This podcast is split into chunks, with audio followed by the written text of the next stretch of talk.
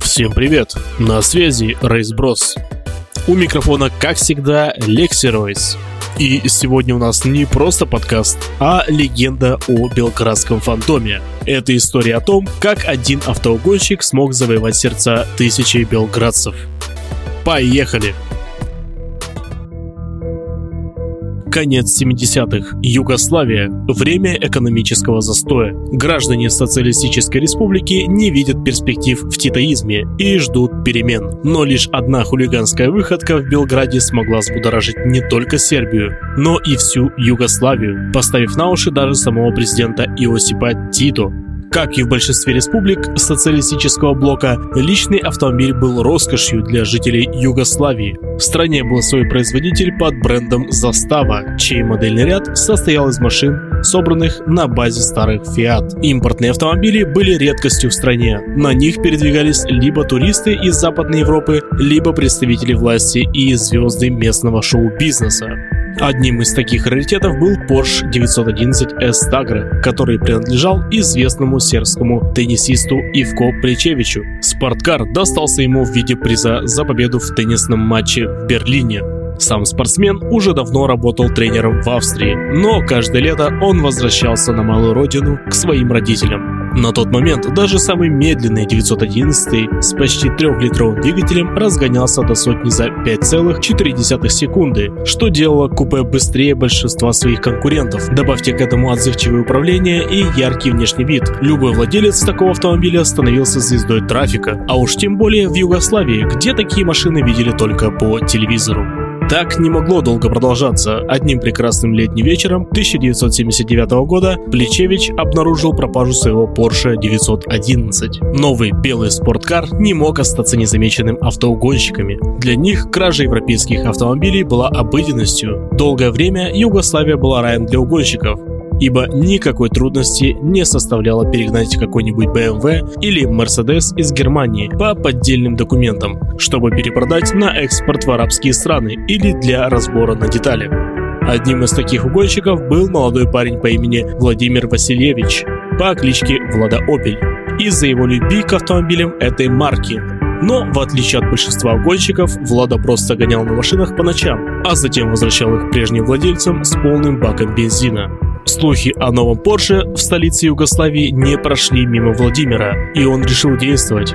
Дождавшись момента, когда Плечевич пойдет спать, он угнал купе и принялся покорять на нем ночные улицы Белграда. В первую ночь представители власти не придали особого значения 911-му, кружившему по пустым улицам, пока Ивко Плечевич не обратился в милицию из-за угона. Автопарк югославской милиции, состоявший из застава 101, не мог угнаться за немецким спорткаром, ибо были в разы медленнее Порше. Из-за этого инспекторы окрестили его «фантомом». Слухи об угонщике, который с легкостью уходил от милиции, поставили на уши Белград. Тысячи зевак собирались каждую ночь на площади Славии, где Влада любил дрифтить на 911-м Porsche. Увидев фанатов, он решил превратить угон в настоящее шоу, сравнимое с голливудскими фильмами. Однажды вечером в студии местной радиостанции раздался звонок. Анонимный абонент на другом конце провода рассказал, где и когда появился Porsche. Понимая, что югославский автопром не сравнится с мощью немецкого мотора, руководство милиции предоставило возможность поймать хулигана следователю по Душану Зипковичу, у которого в распоряжении был седан Ford Granada с двухлитровым двигателем V6.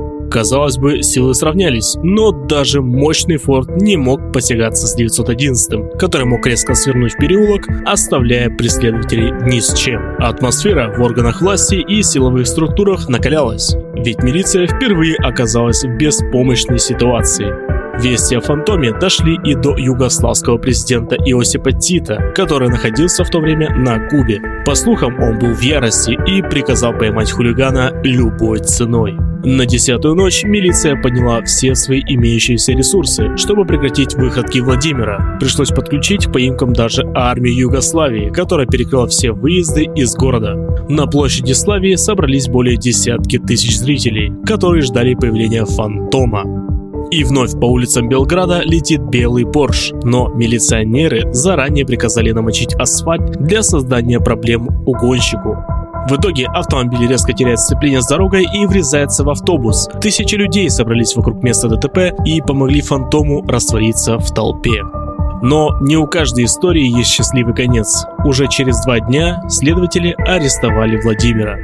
Никто не знал истинных намерений фантома. Одни считали, что так он хотел добиваться внимания своей возлюбленной, а другие, что ему просто нравилось гонять по городу. Третьи заявляли, что он так протестовал против режима Тита. Да и сам Васильевич не смог толком объяснить свои действия. Его посадили на три года, но легенда гласит, что он умудрился сбежать на ночь, дабы покататься по городу, а затем вернулся в тюрьму отсиживать свой срок. На десятый день после освобождения он попал в аварию за рулем «Жигули». Многие считают, что аварию построила милиция, ведь для них Влада был головной болью. На это косвенно указывает то, что одним из участников ДТП был милиционер в отставке, а оперировал его лишь один хирург. Через несколько дней Владимир Васильевич умер, так и не приходя в сознание. Теннисист Ивко Плечевич не стал ремонтировать Porsche 911, продав его американскому коллекционеру. Президент Союзной Республики Югославии Иосип Брос Тито умер через год из-за чрезмерного курения. Страна, которой он провел 35 лет своей жизни, быстро столкнулась с политической нестабильностью, которая привела Союзную Республику к гражданской войне в 90-х годах. Уже много лет как нет ни Влады Васильевича, ни Иосипа Тита, ни Югославии. Но городская легенда о неповиновении фантома была именно тем, в чем нуждались граждане Югославии, чтобы показать им, что все может быть по-другому, и показать им, что многие другие думают так же. Автор текста – Амир. Текст читал Лекси Ройс. Спасибо всем, кто прослушал данный подкаст. Ставьте лайки, подписывайтесь на наши подкасты и на наш канал в Телеграм. Рейс Брос. Еще услышимся.